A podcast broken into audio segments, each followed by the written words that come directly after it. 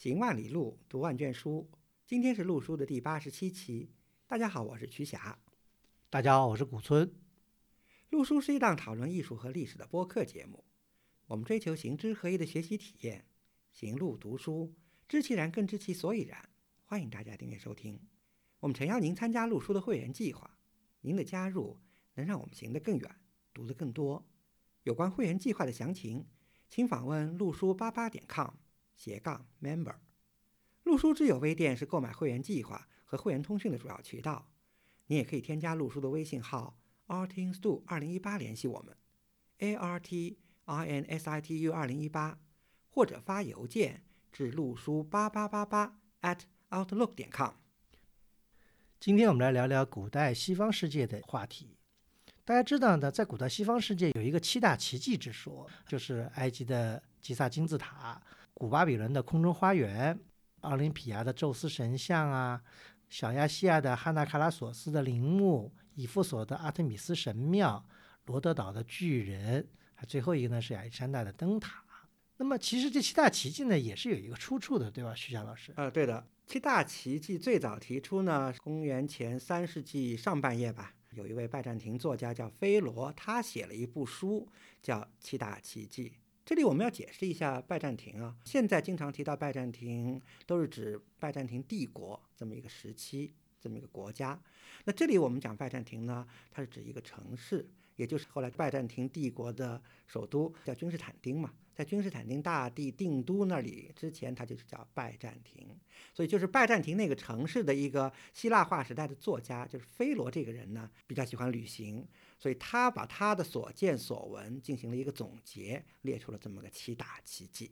所以这时间地点呢也都有限定的。对，所以我们今天来看所谓的古代世界的七大奇迹啊，几个概念是要理清楚的。第一个呢，就是它的建筑的时代下限呢。就是公元前三世纪上半叶，菲罗成书的年代在公元前二百二十五年。写完这本书没多少年，其中有一个奇迹就被地震震毁了，就是罗德岛那个巨人。而且呢，这七大奇迹说的古代西方世界呢，也是有点笼统，实际上只是局限在了地中海的东岸，还是挺有代表性的。规模也好，工程水平也好，它的艺术水准也好，确实能够代表那个时代。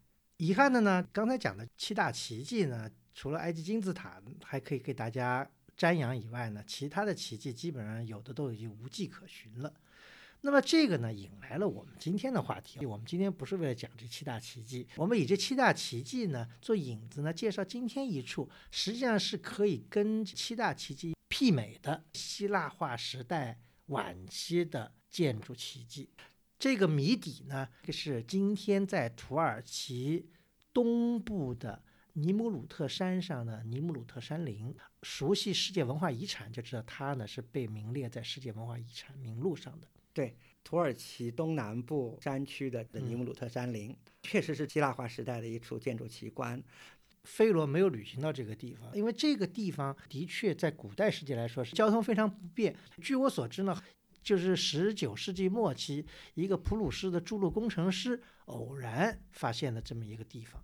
这个工程师他是一八八一年啊，在山区旅行，这个偶然发现了，然后非常激动啊，就向普鲁士科学院汇报说：“我在一个七千英尺高山的山顶上发现了巨大的石像。”当时普鲁士科学院几乎没有人敢相信这个事情。大家想着是在古代的这个世界范围内，怎么会有当时不知道的？这么大的一个一个存在呢，还有这么大的雕塑呢。但是普鲁士人还是比较严谨的，就在第二年，一八八二年呢，派出了一支考察队。就此以后呢，内姆鲁特山林啊，才被世人所知。以后呢，历史学家和考古学家呢，做了一些研究工作，才在罗马时代的文献里头发现了蛛丝马迹。在这以前，基本上大家都不知道有这么一个地方存在，会有这么一个陵墓存在。讲到这个呢，我们亲身体验了一下啊，是在三年前的秋天。那么我们到了土耳其东部去旅行。大家知道，土耳其呢现在是的确是一个旅游的圣地，但是基本上大家所旅行的范围呢是集中在土耳其西部，靠近这个爱琴海呃周边地区。对，呃，真正泄露到土耳其东部的不多，因为土耳其东部南边呢是和叙利亚叙利亚接壤，东边呢是和亚美尼亚、呃伊朗。接壤，不是一个特别太平的地方。我们当时去的时候呢，也有点惴惴。我们呢是沿着土耳其的一条叫 E 九十号的公路。先开到了临近尼姆鲁特山的一个比较大的一个城市，叫安吉加泰普。打个比方，从他那里再开车到尼姆鲁特山林的距离，和从他那里到叙利亚阿勒颇的距离是一样远。提到阿勒颇，应该大家是挺熟悉的。三年前的那个旅行嘛，今天回想起来还是印象挺深刻的。一个就是当时的叙利亚内战还是打得比较激烈的，土耳其这边也不断传来有一些恐怖事件吧，尤其在安吉加泰普还出现了这个炸弹事件。所以我们当时呢，这个旅行呢，还是呃，至少在心里呢，还是有点小紧张的。沿路开车检查也挺多的，看你的后备箱啊，看你的引擎盖啊。军人也比较多。到了安吉加泰普，感觉这城市还是挺宁静祥和的，还是一个挺安静的一个小城市，消费也不贵。比起西部来说啊，安吉加泰普呢是安吉加泰普省的一个省会。那内姆鲁特山林呢是在北边的一个省啊，阿迪亚门。第二天呢也驱车啊前往这个内姆鲁特山林。平原走没多远就开始走山路嘛，盘山的时候走到一个挺开阔的一个地方下车。眺望了一下远处的那个最高峰啊，在大概十几公里之外，第一眼就看到了这个山林。我觉得这景象还是挺壮观的。这边解释一下，它是山林，其实呢跟中国的以山为林有点类似。比方说唐代的唐高宗也好，或者唐太宗的陵都是以山而建，有点类似。但是还不太一样的呢，他在山的最顶上找了一个附近山脉最高的一个高峰，完了这个高峰上又人为的再堆出一个。林来是这样的一个情况，所以呢，远远可以眺望到，哎，这个山头上好像看起来有点不一样的地方。就是如果不仔细看呢，原来以为是一个山峰的。如果天气好的话啊，就是仔细看一下，发现哎，颜色还是不同，是一个非常规整的圆锥形的陵墓，就在群山的山巅。这个地区呢是在库尔德人的区域里面，是世界文化遗产，它是不需要收门票的，它只有一个摆渡车，因为停车场在下面，开上去大概五个里拉的这样一个费用。摆渡车，但是还是不能开到近前，开到陵墓前面还要再步行，可能几百米，对，五六百米的样子。海拔其实有大概两千。一百多，两千一百多米吧，呃，七千多尺英尺的高度，当时好像还是觉得有点反应的，就是好像觉得，因为突然从平地开上去啊，还是有点反应。我们所看到的是什么样的一个景象呢？就是在山林的巅峰呢，它用这种碎石堆了一个大概近似于圆锥体的构筑物，应该严严格说是构筑物。它今天的高度呢，大概呢是在有五十米左右。但是考古学家推测啊，最开始啊，可能大概有六十米的样子。风化呀，以后的一些考古工作呀、发掘什么的，使它这个高度有所降低，大概底径有一百四十五米。在两千一百多米山峰都用碎石堆起这么一座陵墓，它这个碎石并不是在本地取石的，时常也发现是在几十公里之外的这么个地方。我们今天去开的这条路是到了上世纪六十年才修好的。嗯，以前呢，那些考古学家，包括那些德国人士，都是靠骑什么骡子啊、驴什么的。对，还有步行嘛。但重点还不在碎石堆的锥体啊，它这个陵墓的东西和北三处呢，都有三个 terrace，就是平台。对，平台。最主要跟最大的平台呢，是在。东部从现存遗址来看，应该算是最大的。我们在很多照片所看到的，满地有巨型的石雕的这个头像，所以俗名也叫人头山。其实这个头像呢，都是从原来的雕塑上面滚落下来的，因为地震的原因嘛。对，啊，比较完整，所以满头满地都是。有雕塑的头像的 terrace 呢，是东边跟西边。东边规模大，但西边呢头像保存的比较好。古村老师提到了东平台和西平台都有大型的雕塑，还有滚落在地上的人头。我相信我们许多听友呢，可能如果自己没看过的话，可以现在网上查一下，就能看到许多相关的照片啊。它是在正东和正西方向。所以有一个小 tips 啊，正东就是面朝阳嘛，嗯，正西就是面夕阳。在日出和日落时分呢，太阳的角度比较低的时候，正好金色的阳光洒满了陵墓和石像的时候，风景是非常壮美的。当地呢有好多旅行呢是这样的，就是有些人呢提早一晚上住在山下的一个酒店，在凌晨天不亮的时候呢上去就往山上赶。对，完了去迎接朝阳，这是一个看点。还有呢，就在盘旋在上面，一直待到天下山。因为下山以后呢，这山路不太好走，反正这两头的时间都不是很容易掌握。那么我们那天呢，本来是想去看这个日落的哈，结果到那里呢，大概是下午三点多钟。虽然别看这两千多米高的这个山，山上也是气象万千，嗯，呃，上山以后就乌云滚滚，一会儿就是雷电大作，还下了冰雹。但是没过多长时间，又阳光又出来。原来心想一洗，说哎阳光出来可以看到日落了吧？结果呢，再过了一会儿，阳光又被乌云笼罩了，对，对。所以所以真的能看到日出跟日落也不容易。当时十月份嘛，对山上好像起风下雨的时候还挺冷的。对，古松老师，你还记得有对法国老年旅行团吗？嗯我看团里有部分老人，最后六百米他们都走不上去，就放弃了嘛，嗯，也是挺遗憾的，就到了脚下了。因为在脚下和在山上看那陵墓完全是两种概念啊。因为讲到奇观，因为它的这个陵墓上前面这个大象啊，基本上都是坐像，连坐带向高度呢，因为已经有残损嘛，估测呢大概是在十米左右的这样一个高度，所以这在古代世界呢也算是一个巨像了。讲到这是个陵墓，那么首先讲讲这是谁的陵墓呢？这是谁的陵墓？什么时候建的？这个陵墓的主人呢，叫安提奥克一世。建成时代是在公元前一世纪的下半叶，具体年代不详。但是这里要解释一下，这个安提奥克一世呢，不是特别有名的塞琉古帝国的第二任国王，他是科马基尼王国的第四任国王。这两个人的年代呢，相差了近两百年。这里面呢讲到了有一个叫科马基尼王国。科马基尼王国是一个非常小的国家，契合了一个我们今天的话题啊，就叫巨人之间。嗯其实呢，影射的这个科马基尼王国呢，它是在当时的环四左右的大国之间的一个小王国。那我们就先把科马基尼王国，包括以后这个安条克一世的一些大概情况给大家介绍一下啊。今天我们讲到的历史和地理啊，主要是集中在两个地理概念，一个呢就是安纳托利亚高原，另外一个呢是美索不达米亚平原，都是西方世界古代文明重要的一个发祥地。科马基尼王国在幼发拉底河的上游，连接着美索不达米亚和安纳托利亚交流的一个孔道。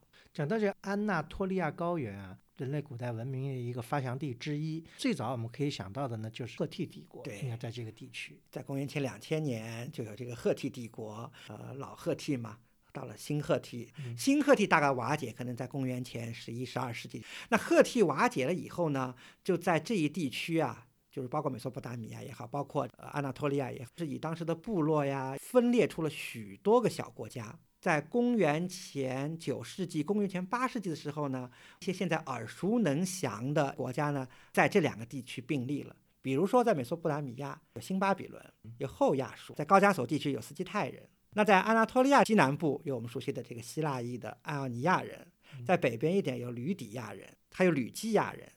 就在今天我们要讲的东南部山区呢，当时就是著名的乌拉图王国。那么乌拉图王国和后来所产生的亚美尼亚，就今天亚美尼亚更大的区域的亚美尼亚王国有什么样的一个关系呢？它是亚美尼亚王国的一个前身，因为这个地区啊，以后成了东西方文明交汇的一个点，各大帝国此起彼伏，这个兴起衰落对这地区进行争夺。我们非常简单的把这个线索梳理一下，那亚述以后，那谜底就不管了，到。著名的阿基美尼德、波斯、伊朗这个帝国兴起以后，他们就基本上征服了整个的脚下地区。这些小国虽然在阿基美尼德的控制，但是他们也保持着相对的独立性，属于一种半独立的状态，就是一种羁縻吧。类似于吧。中文简单翻译可以说，他们都是阿基美尼德的一个部落省。它又有当地文化，源于赫梯，以后乌拉图，后来我们讲就是亚美尼亚，又有以后波斯人的影响。以后大家知道，波斯被亚历山大推翻了，所以亚历山大很快逝世以后，那他的这个亚历山大帝国就分成了三大部分。东边这一块呢，就是著名的塞琉古帝国。这儿基本上已经到了塞琉古帝国的西半部分了。那东半部分，我们以前在讲犍陀罗的时候，都已经提到了当地的一些小政权跟塞琉古的关系。所以科马基尼这个小的一个部落省呢，它就从波斯转而成了塞琉古帝国的一个小的部落省。就是塞琉古的一个附庸。随着希腊化时代历史的演进，到了公元前二世纪，出现了一个什么问题啊？就是罗马势力在小亚细亚的扩张，罗马人不断推进。以前我们也聊过，那个帕加马就是罗马在小亚细亚的一个帮凶嘛，代理代理代理人嘛。嗯所以大概在公元前二世纪中叶的时候，随着罗马势力向小亚的不断扩张呢，塞琉古的势力是日渐衰落。原来是塞琉古的作为部落省的科马基尼呢，他就趁机独立了。才有了真正的科马基尼王国的开始。，对，时代就是在公元前一百六十三年。具体这个王国它大概什么情况？它的首都在哪里呢？它的首都就是在今天的土耳其的一个叫 Samset 的这么一个地方，也是一个古城。因为我们刚才讲了那么多历史啊，所以这个王国呢，又是处在一个沟通安纳托利亚和美索不达米亚交通的重要的这个节点上，在历史上又有那么多的传统，那么多的文化，所以这个王国的语言、宗教都是非常复杂的，非常混杂的，可以这么说。他们讲希腊语，也讲亚美尼亚语，也讲波斯语。更重要的是什么呢？契合我们今天的播客的主题，我们叫巨人之间，就是在强权之间周旋的一个小国。在它成立的早期，当时的四大强权在这一地区活跃的罗嗯，马势力、塞琉古传统势力。那还有两个呢，一个就是它北边的亚美尼亚，也是有相对独立性的一个王国；还有一个就是黑海南岸，中文叫 Pontus，今天我们中文翻成本都这么一个王国，就是在四大强权之间，它进行一个周旋。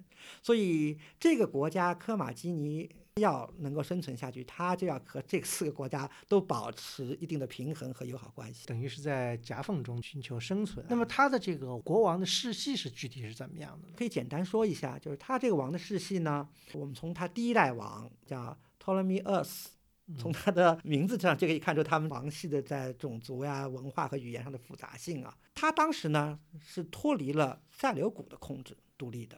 嗯所以他当时为了强调自己的这个合法性、正统性啊，他要跟希腊人划清一定的界限，要强调他的本土性，所以自称他是大流士的后代。那这应该是吹牛的可能。呃，有可能是吹牛，因为现在历史学家主要认为他们还是亚美尼亚人，在血统里应该是渗透了波斯的血统。然后传到第三代的时候呢，这个国王叫米特里达蒂一世，这个名字也是比较复杂的，有很多米特里达蒂。因对为对，犍陀罗地区那时候都有这样的名字。对，啊，在 Pontus 也有米特里达蒂这样的名字。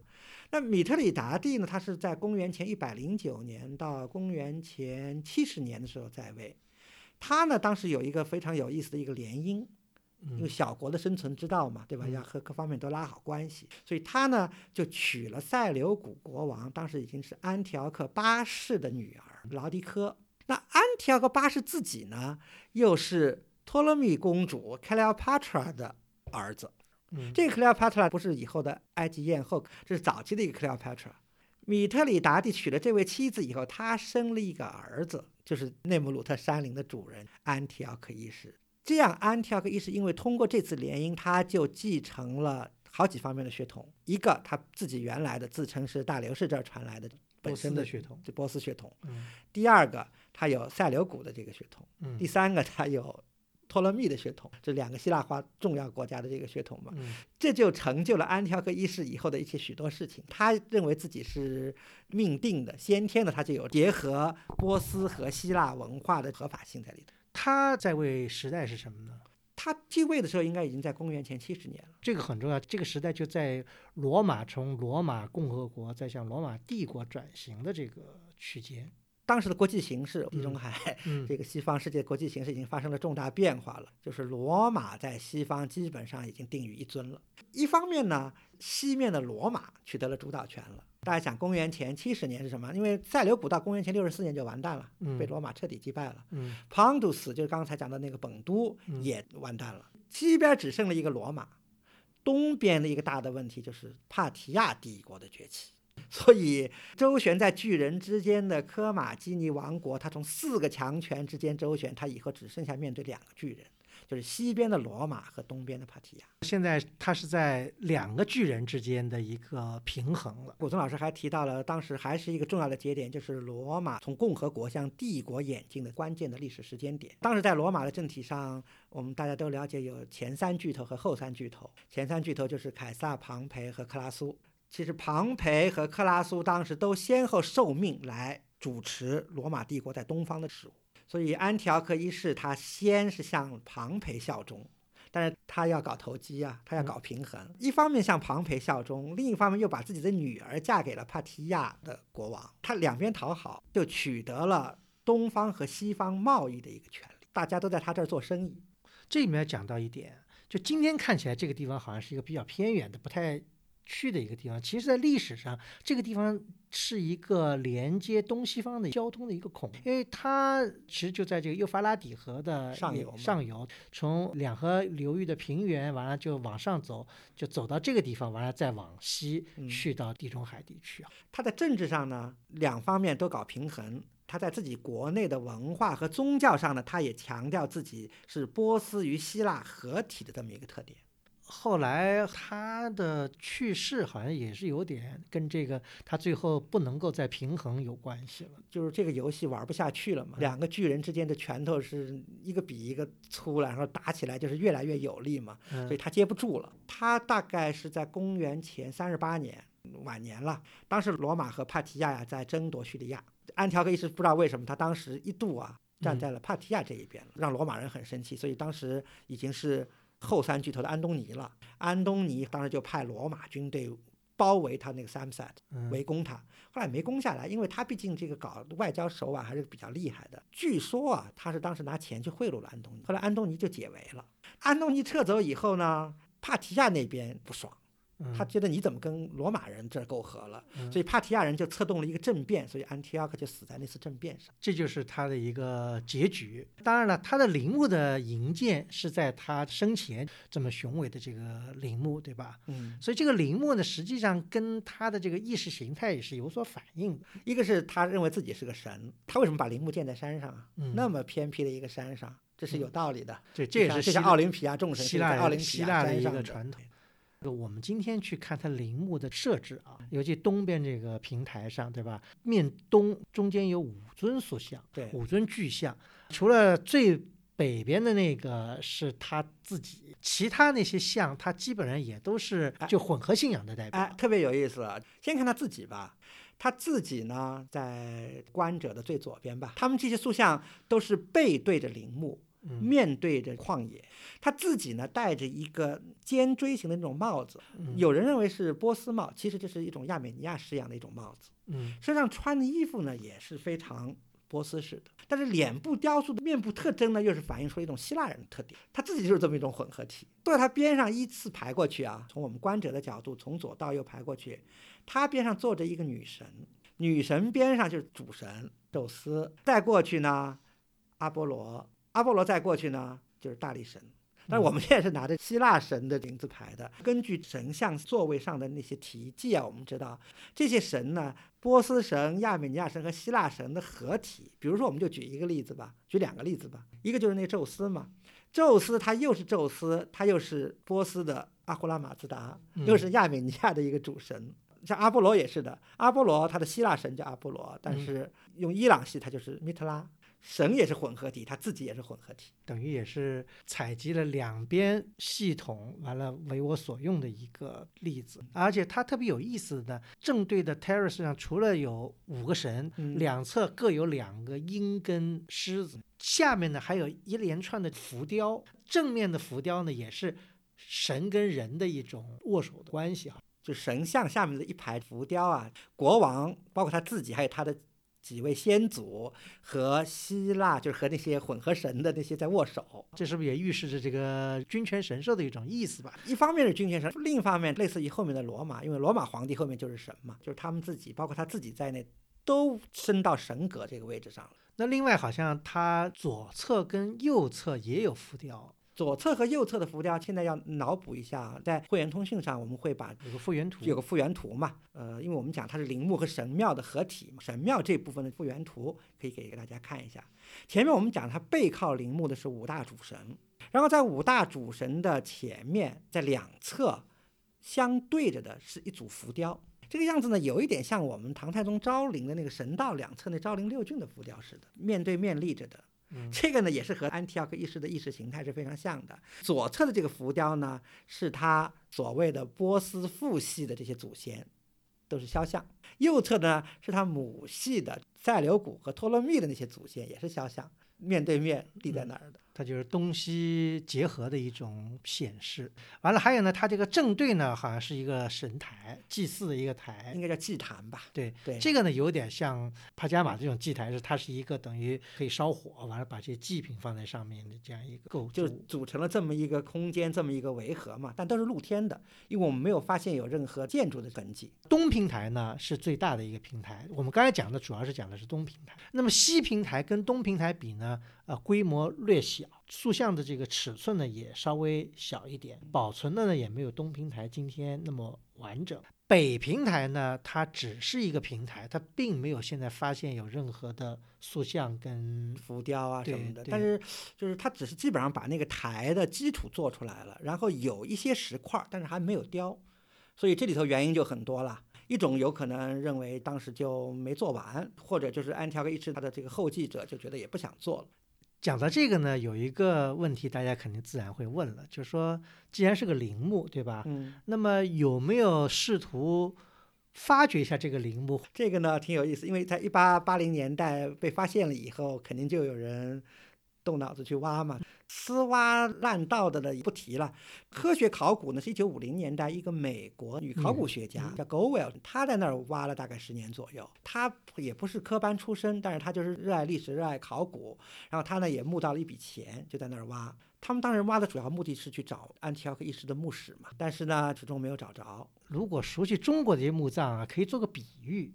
若干年前，中国曾发现过一些墓葬，叫积石积沙墓。古代盗墓呢，基本上就是这是封土，对吧？弄个盗洞进去。但如果他碰到陵墓里面是由沙跟这个碎石头组成的，它就就很难挖洞下去。嗯，挖洞挖不下去的的话呢，你就到不了，除非你要把整个上面的东西全都把它挪开就像今天的这个考古发现似的，全部清理掉，来大揭盖儿。那这样的话是肯定能看见，但是盗墓它它不可能做到这么大的工作量吧？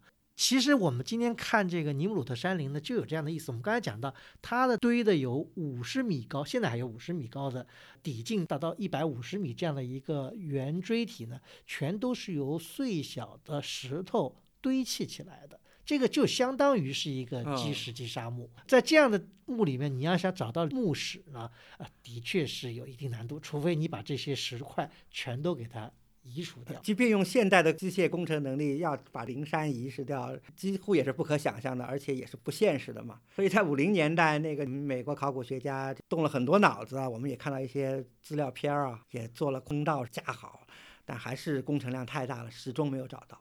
据推测呢，它呢应该是在自然的一个山头进行了一些雕琢以后，把墓室放进去以后，完了再在外面 cover 上碎石头。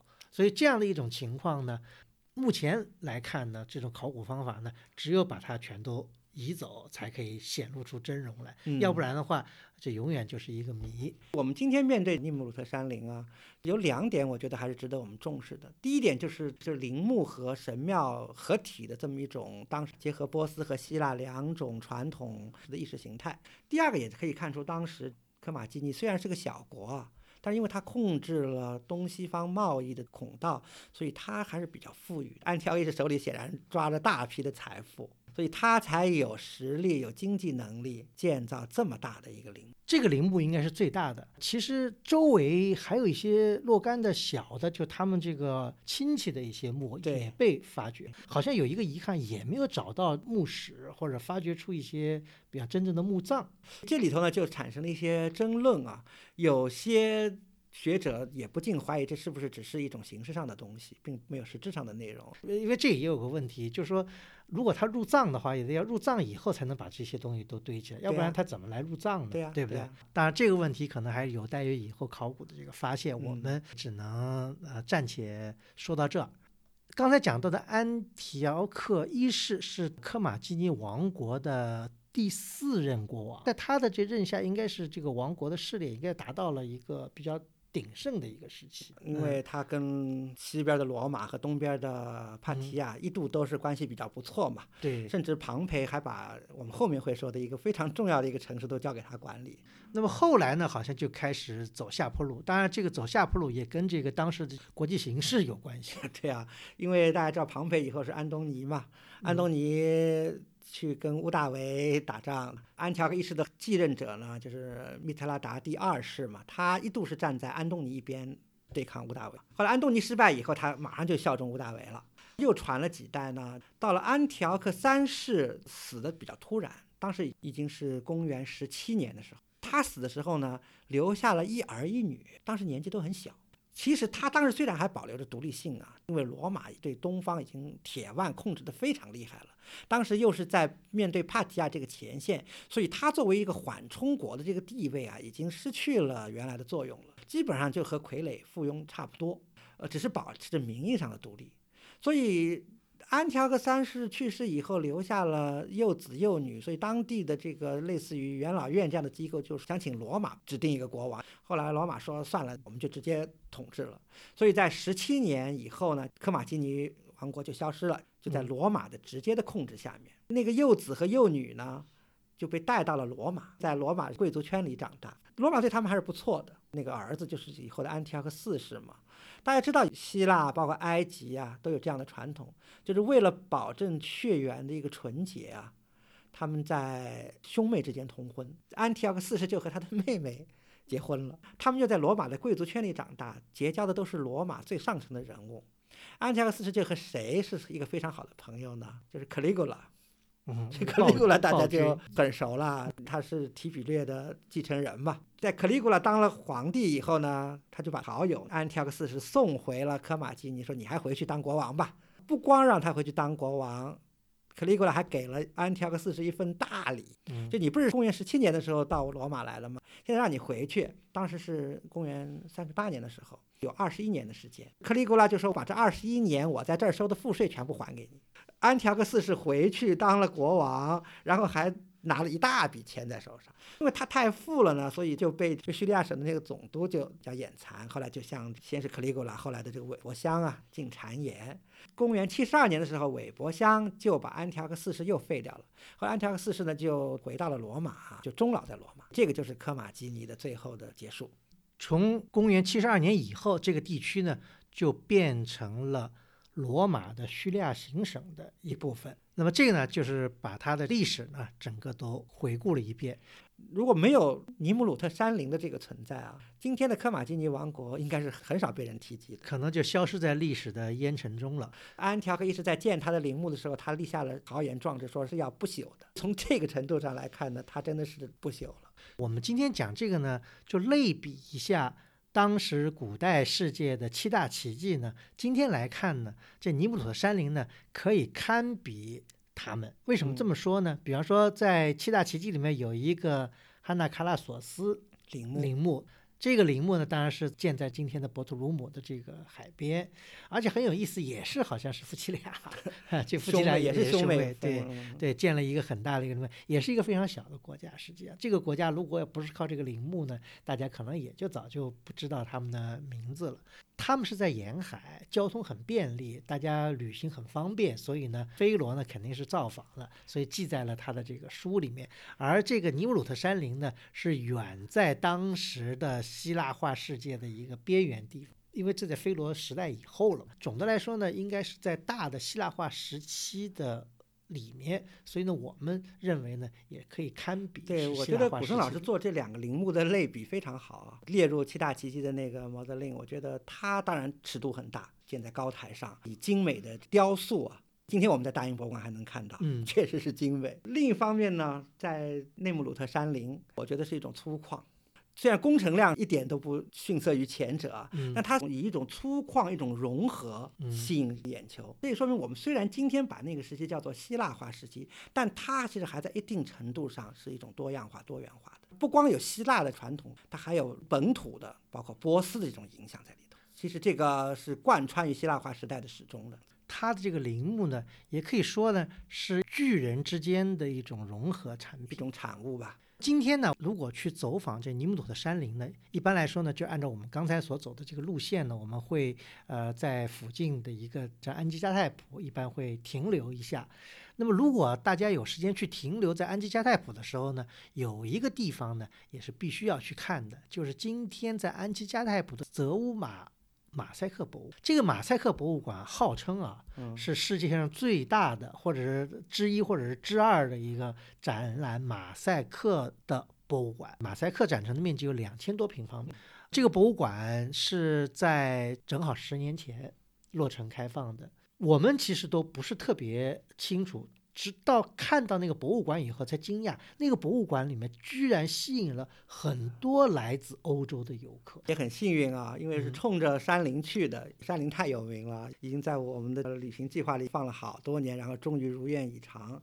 没想到还顺带看了呃安吉加泰普的马赛克博物馆啊，真是出人意外。这个博物馆从它的展览的内容。那么精美的马赛克，从它的展陈的条件到它的展馆的各个方面，我觉得都是世界水平。讲到这个马赛克博物馆，讲到泽乌马，跟我们刚才讲的科马经济王国呢，还有一点点关联。关联很大。第一个，它这个地方泽乌马是什么？泽乌马是个城市的名字。这样吧，我们先把这个城市大概给大家介绍一下吧。嗯因为这些马赛克都是从泽乌马这个古城的遗迹出土的。泽乌马呢，也是在幼发拉底河上游的西岸，它也是美索不达米亚和安纳托利亚交流的重要的一个孔道。渡口，因为它就在河边嘛，所以其实就是一个渡口。这个地方建成呢，城市的建立啊，是在公元前三百年或者公元前二百九十九年左右。嗯是谁建立的呢？就是塞琉古帝国的创立者塞琉古一世。就像亚历山大似的，他在整个亚历山大帝国里有很多亚历山大城，所以塞琉古把他建立的许多城市也都叫做塞琉西亚。所以这个城市当时就叫它的全称，用希腊语就是幼发拉底河边的塞琉西亚。就像亚历山大娶了东方女子一样，塞琉古也娶了一个波斯贵族女子，这叫阿帕玛。塞琉古不但西岸建了一座城市，他在东岸也建了一座城市。那东岸这座城市，他就以自己的波斯妻子阿帕玛的这个名字建了，叫阿帕米亚。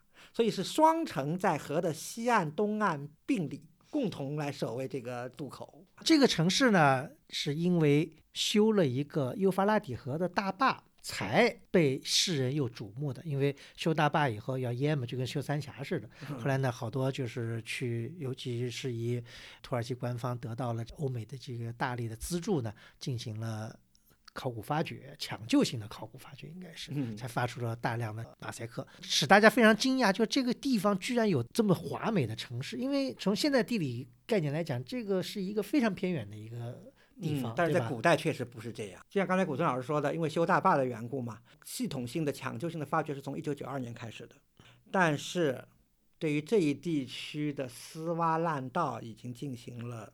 一个世纪，所以其实现在我们在很多欧美重要博物馆里看到的马赛克和罗马时期的很多遗物，那些出处不详的，很多有可能就是从嗯从这个城出来的。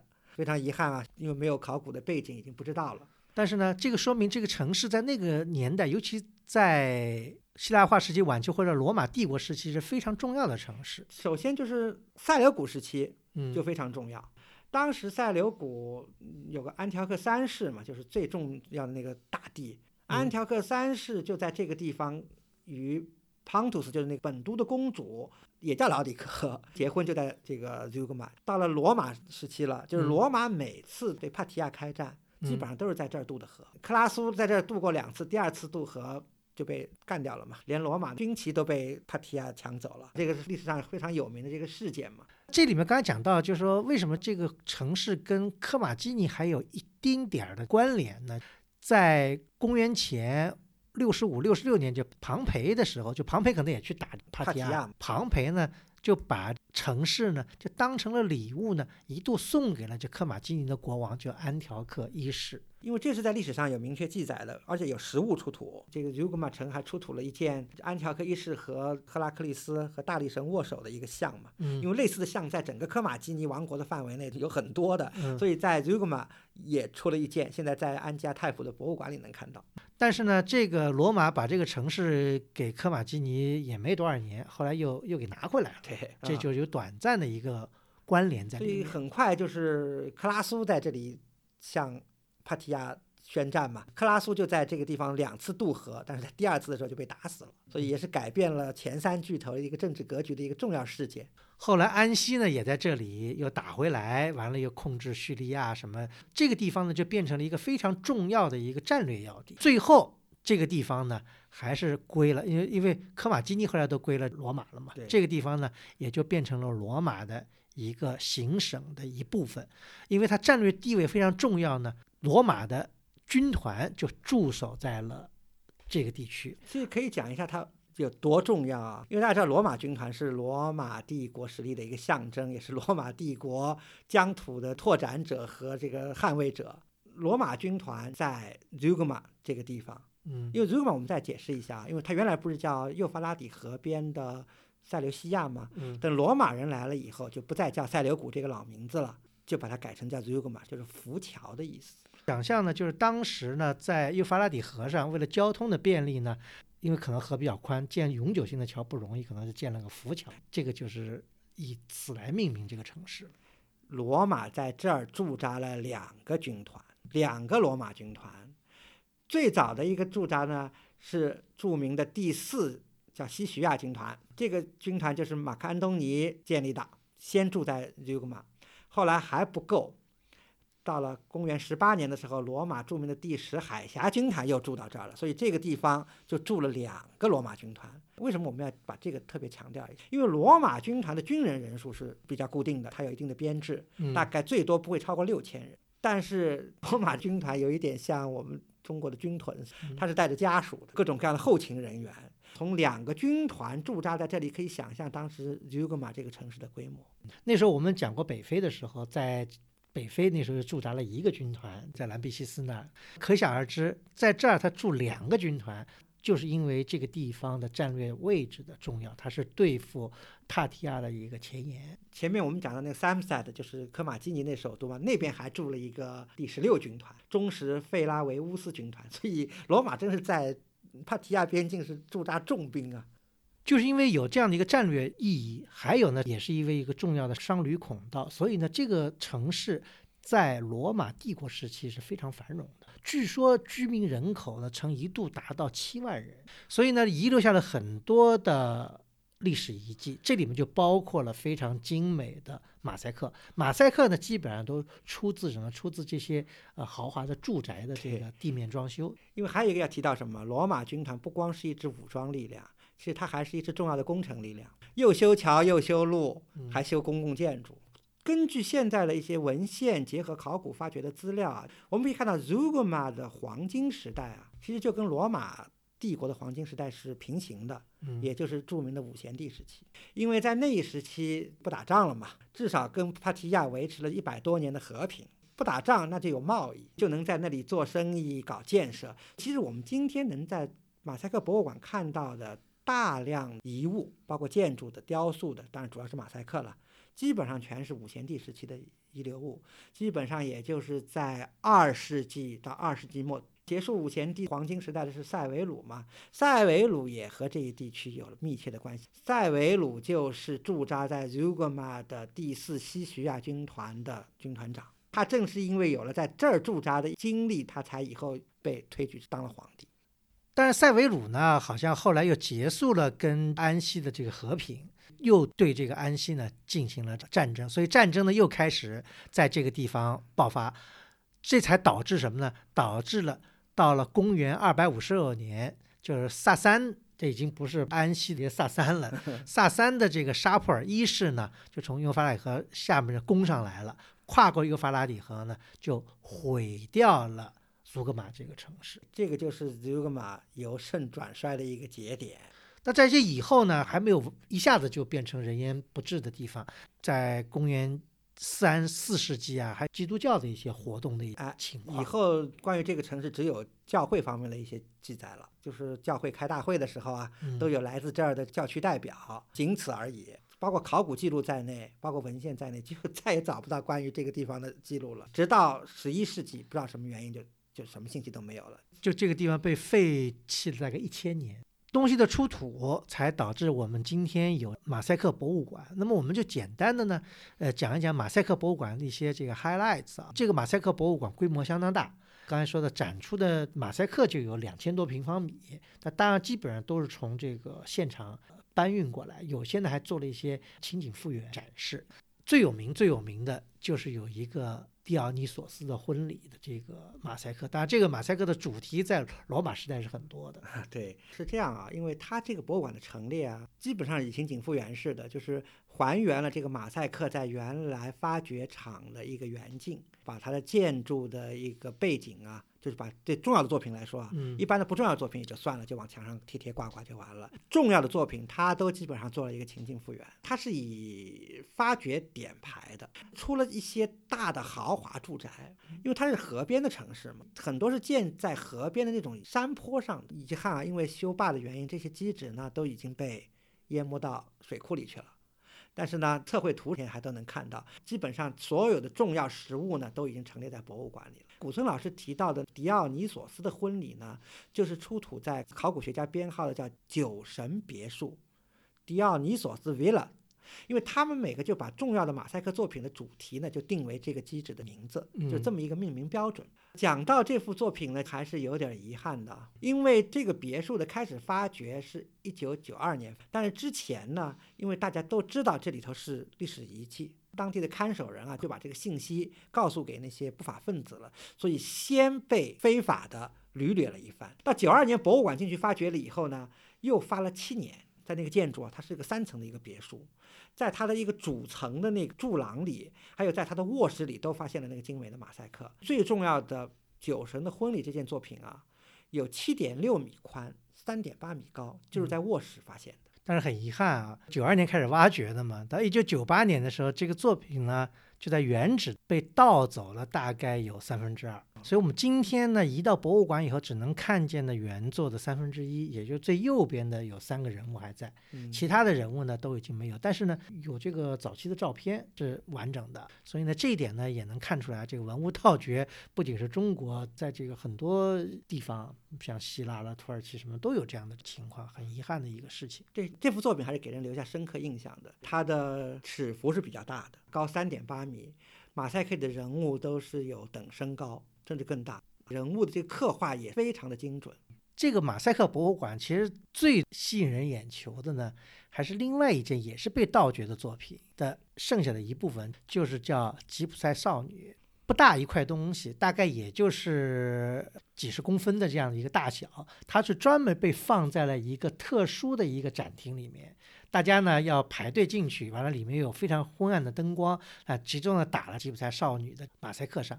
这个吉普赛少女呢有一双应该说是夺人魂魄的双眼，呃，是非常让人印象深刻的。它都不完整，只有眼睛部分，连嘴呀、下颚跟头都已经被损毁了。但那双眼睛是任何人看见以后，我觉得都是不会忘记的。古村老师对这个作品印象深刻，确实它也是今天马赛克博物馆的一个标志性的作品啊，嗯大家都要去看的。当然，我们要解释一下这个吉普赛少女啊，吉普赛少女只是一个俗称，它是从一个叫梅纳德别墅出土的，因为梅纳德大家知道，Maynard 是酒神的女性追随者的意思。这个女性形象呢，应该也是一个梅纳德，是酒神的追随者。为什么叫她吉普赛少女呢？因为第一个就是她的一些面部特征，尤其她那个大眼睛啊，嗯包括她的那个耳朵上有一个非常吉普赛式的一个耳环，所以呢就把她定了这个俗名。但其实她并不是表现真的吉普赛少女了，嗯，还是表现一个希腊神。因为是马赛克，一般来说呢，这个东西呢只能远观，不能近瞧，因为它都是拿，即使是非常小的拼接呢，它当时也是有一定的这个精度要求在里面的。所以我们呢，一般呢看这个马赛克呢，都是以一定的距离来看这个画，它跟绘画呢还不完全是一个性质的嗯问题。但是呢，我相信它这些马赛克拼接画呢，它的原稿呢应该就是绘画。所以，所以我们从马赛克呢也能看出当时罗马帝国它的绘画水平达到了一个什么样的高度。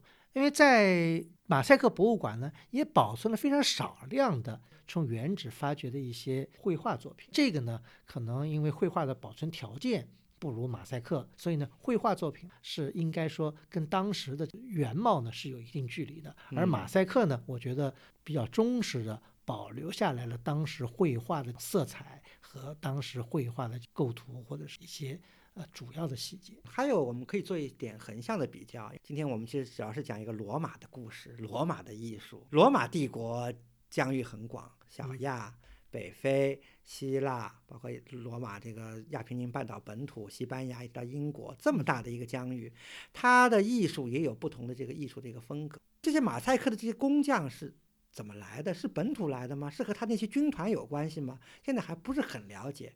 但是有一条史料呢，可以嗯帮助我们了解当时文化方面的一种交流，其实是一个体育方面的一个史料。就是在 g m a 出土的许多碑刻资料上发现什么呢？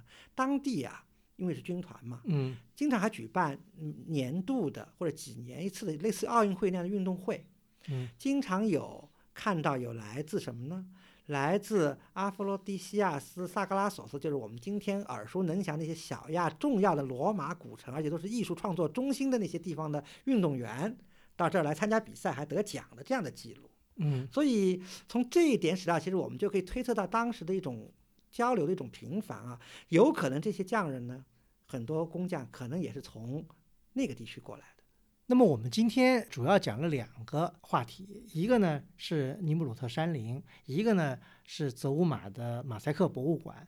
这两个话题实际上纠结在一起呢，实际上都归结到是有一个基本的前提，就是他们呢都诞生在一种主流文化之间的一个交融区域。这种交融区域呢，产生出了一种跟主流文化既相同又不完全一致的一种融合性的文化。而在近年里，好像似乎这种交融性的文化呢，更受到大家的青睐。这不仅是呃西方是这样，中国也有这样的区域，比方说新近非常热的三星堆考古新发现，三星堆的这个文化也是属于一种呃华夏文明的边缘融合型的对对融合型的嗯对。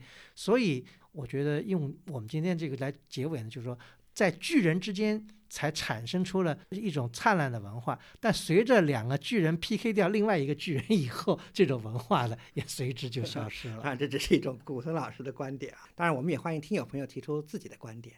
那这期节目就到此结束，感谢大家收听，我们下期再见。